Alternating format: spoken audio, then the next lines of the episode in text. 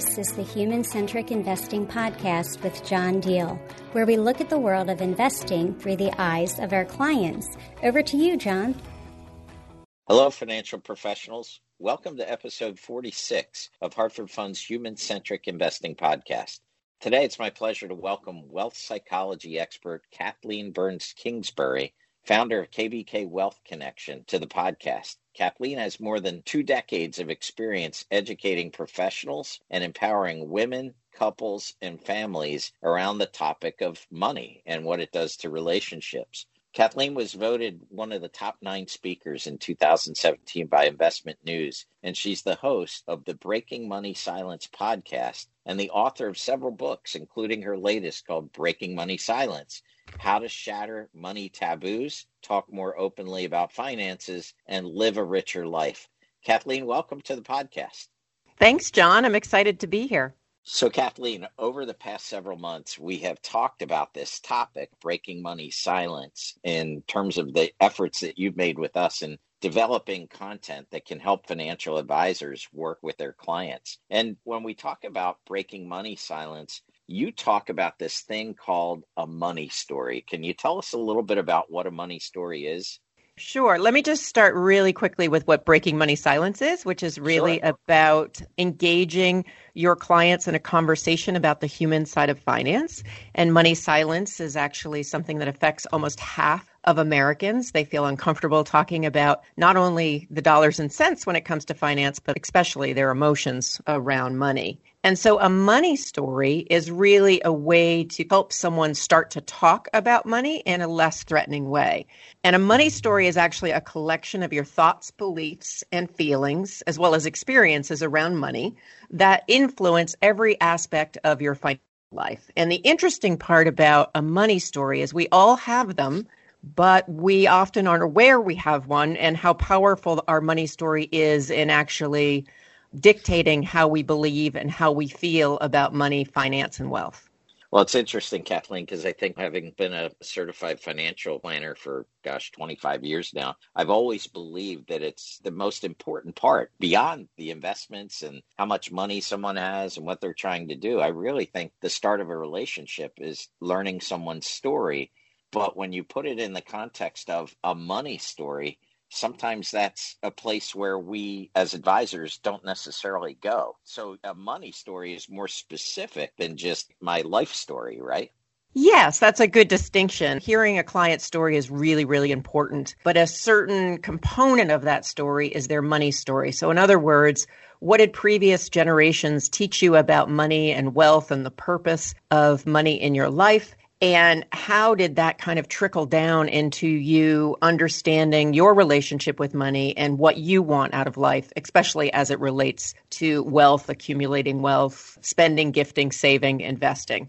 And so, really tapping into our money story is key for advisors.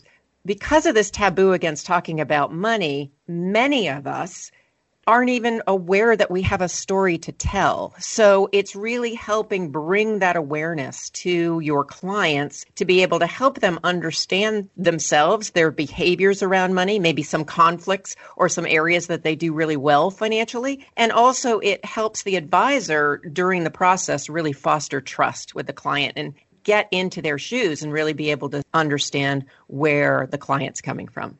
So you're saying, Kathleen, that a money story is there, whether it is acknowledged or not.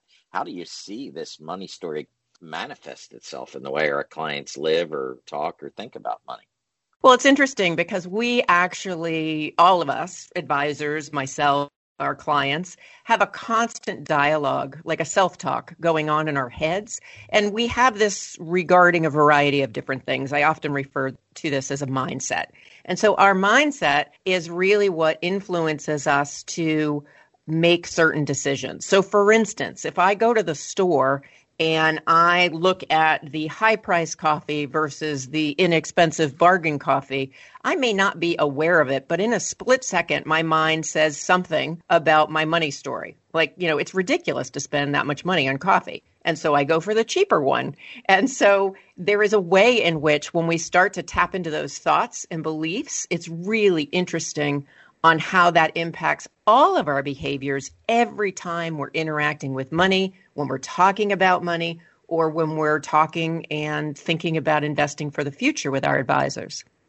How would a client go about discovering their own money story? Are there steps to it? Where do you start? Well, I think one of the really great tools that's out there from the field of financial psychology and wealth psychology is something called a money genealogy. And basically, this is a family tree of your, you know, couple generations back. And basically, what you do is you fill in this family tree. And as an advisor, you'd help your clients do this in a very specific way. So you would look at what are their names, occupations, ages, what are the relationships, just on a very brief level. And then you delve down into what did each person teach you about money? Or if you didn't connect with them directly, what's your sense of what their thoughts and beliefs were about money? And what you're able to see when you fill out this family genogram related to money, so the money genogram, what you can see is certain trends that trickle down through your family and make your money story what it is. And everybody's money story is unique. So if you were to look at your money story, John, and then look at a sibling's money story of yours, they would be different even though you grew up in the same family. Because how we're impacted by either the lessons that are overt, so verbally someone's taught you something about money, or things that we observe and you've just picked up on it, that each and every one of us kind of processes that differently. And so there's not a good or bad money story. There's just your individual story and then what you want to do with it to shift or change it to help you have a better financial future. Well, and I guess in thinking about that genealogy that you mentioned, you may discover there were things in your past or people that acted in ways that you either admired or thought were foolish, right? But the first step would be to describe what the characteristic was and then secondly to further examine what your reaction to that was right so let's say my father was a profligate spender he would just spend any money that came in and i may have looked at that and said whatever i do i don't want to be like that right? So maybe it's not always just a what were the things i admired but you're saying really looking at what has shaped the way i think about money whether it was positive or negative right Yes. And so let me give you a real life example and I'll share from my own money story. So, when I initially did this years ago myself in developing a better relationship with money, I was able to go back a couple of generations and I'll just look at the men in my life, right? So, my father is incredibly conservative, financially literate, but really a saver. If I had to pick something, I'd say he's a saver and he's conservative. You go up one generation and you look at his father, and his father was a salesman. He was known throughout the family as a gambler. Um, I know that uh, while he provided for the family, there were times where he was challenged to provide for the family. And so as you look at that, it trickles down. So my dad had the reaction you're talking about of, I don't want to be like that. I don't think he had it consciously. I think he just decided, I'm not going to be like dad. I'm going to be conservative. And then I was raised with a very conservative father where saving was really important. So, really, what I walked away with was that it's really important to save and to be conservative. And ultimately, as I started to run my own business and started to invest along with my husband, with our advisor, I discovered that I was too conservative, that in some areas it actually wasn't helpful to be that much of a saver and it would have been better to invest. So that's looking back and seeing where your mindset comes from but also then looking at and going, well, how does it serve me? It serves me because I'm a great saver. I'm a bargain hunter. I can get a bargain anywhere. So that's a good thing. But sometimes in certain areas of my life, it may be problematic because I might be too, and these are my words, too stingy or too kind of fearful of risk. And so I had to learn a new behavior and a new um, had to create a new thought that goes in my money story in order to be a little bit healthier around money. And so I'm happy that over time that has shifted and changed. And I feel like I can both save as well as I can invest. And there's a balance that I don't think I was necessarily raised with. You know, it's funny, Kathleen, as you say that, I've kind of got a smile on my face because I think back to my grandparents who were farmers and they were incredibly, let's say, you use the word stingy. I'll use thrifty, right? So yes, I, there, that's there, a better was, word to use, John. There, there was no part of an animal. There was no part of a crop that went un, unused, right? It was it was the peak of efficiency. And uh, I can remember going to the supermarket with my grandmother, and she would actually shop for the ends of the lunch meat. They would cut off and package so that people could buy them at less prices, right? So as I think back to these stories that make me laugh, I feel bad for my wife because you know she's the one that says i think we need a new sofa in the living room and i'm going but it's only 15 years old and yeah there's a few coffee stains but what's wrong with it so it does impact us and i guess my question is uh, I know you've done this with many people, Kathleen. What do clients typically discover, and what are the kind of reactions that you observe?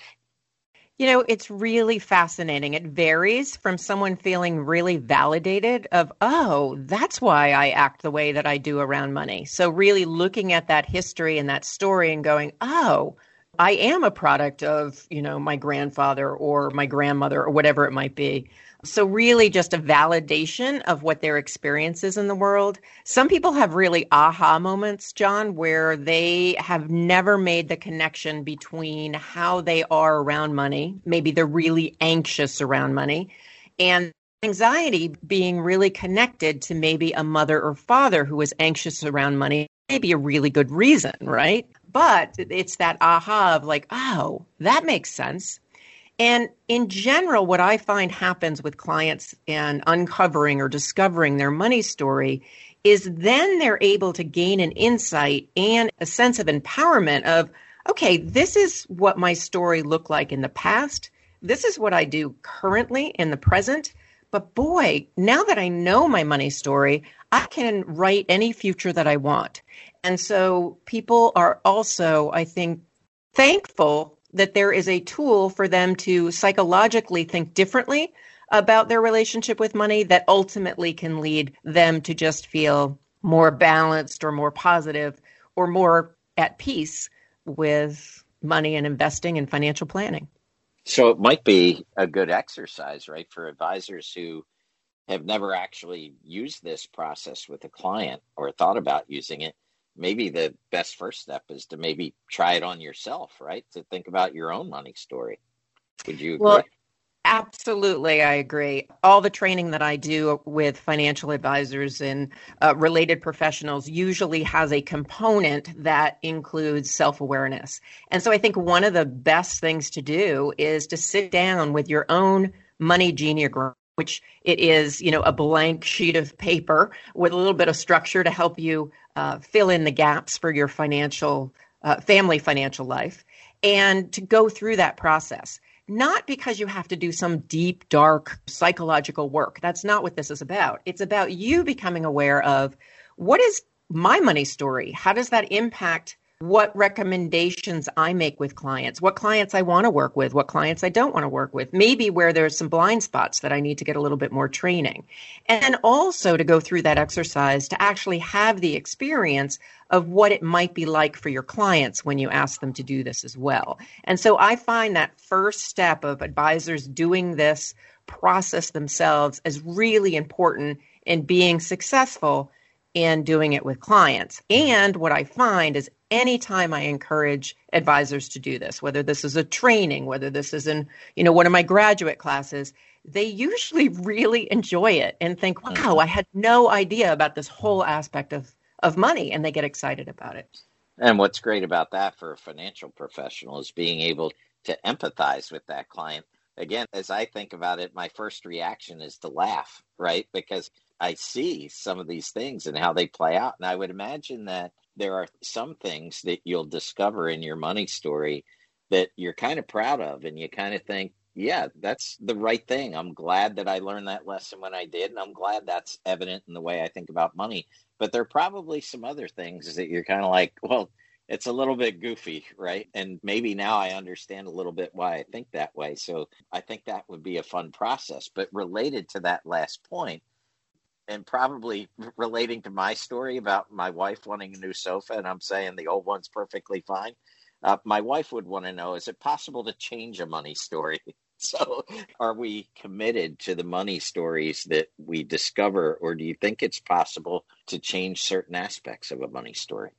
I definitely think you can change certain aspects. And what I say to all couples is the good news is you can change. The bad news is only the partner with the money story can make those changes. oh, she'll, she'll be very sorry to hear that. But, you know, one of the things that's really interesting is when, you know, I've worked with couples that are like this. And so this is, you know, one of the themes that you tend to see is there's one partner that was raised very thrifty. There's one partner that maybe was either raised thrifty and decided I'm not going to be like that as an adult, or maybe actually came from a different socioeconomic class and had a little bit more money floating around.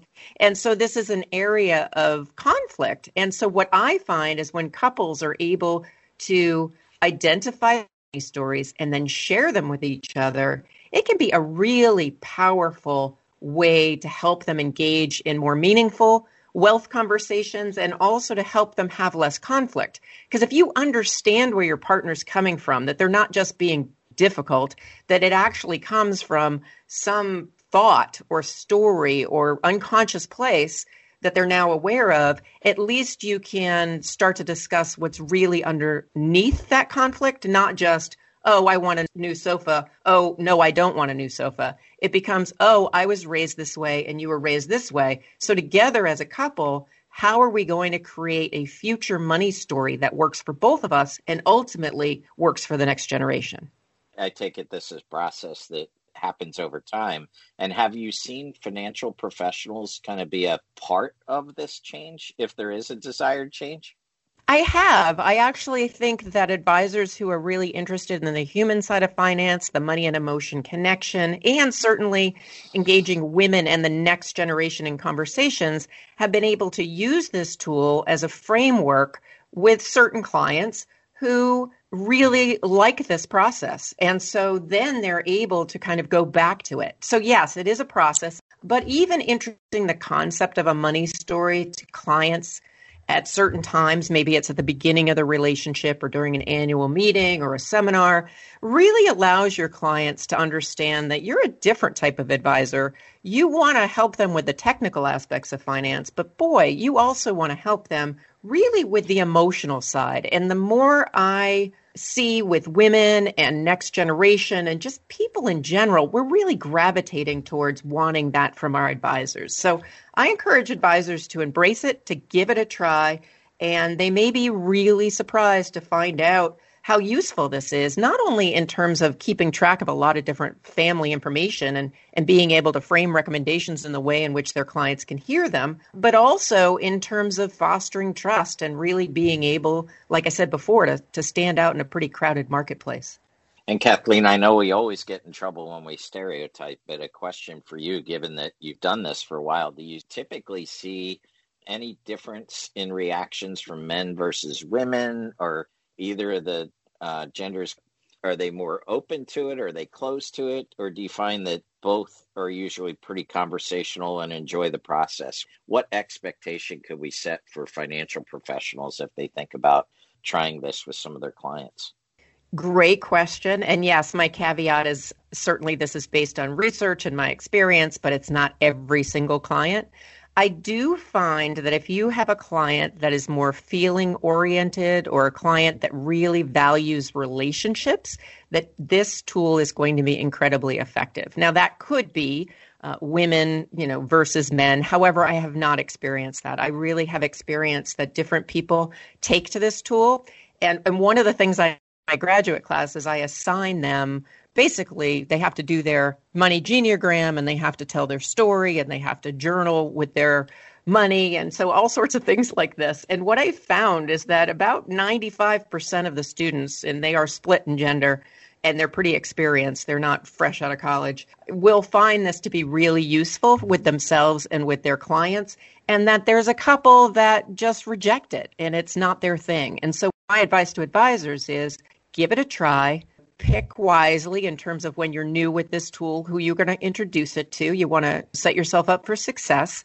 And just know there may be some people, men or women, that this tool is not going to resonate with them. And so pick another tool from your toolbox and just don't stay attached to the results. But I do think for the majority of folks, and especially next generation, are really into this as well. It's a great tool to bridge that gap and, and provide something that's a little bit different than what people are expecting from advisors. I think that's a great point because so many times we try to find, you know, we walk into a meeting with a thought that we think this is the way it's going to go. But I think your advice to look for relationship oriented clients, and I assume you could have both members of a couple who are pretty open to understanding this stuff, right? Is it one or the other? Or do you sometimes run into both members of a couple who say, yeah, this is pretty good stuff?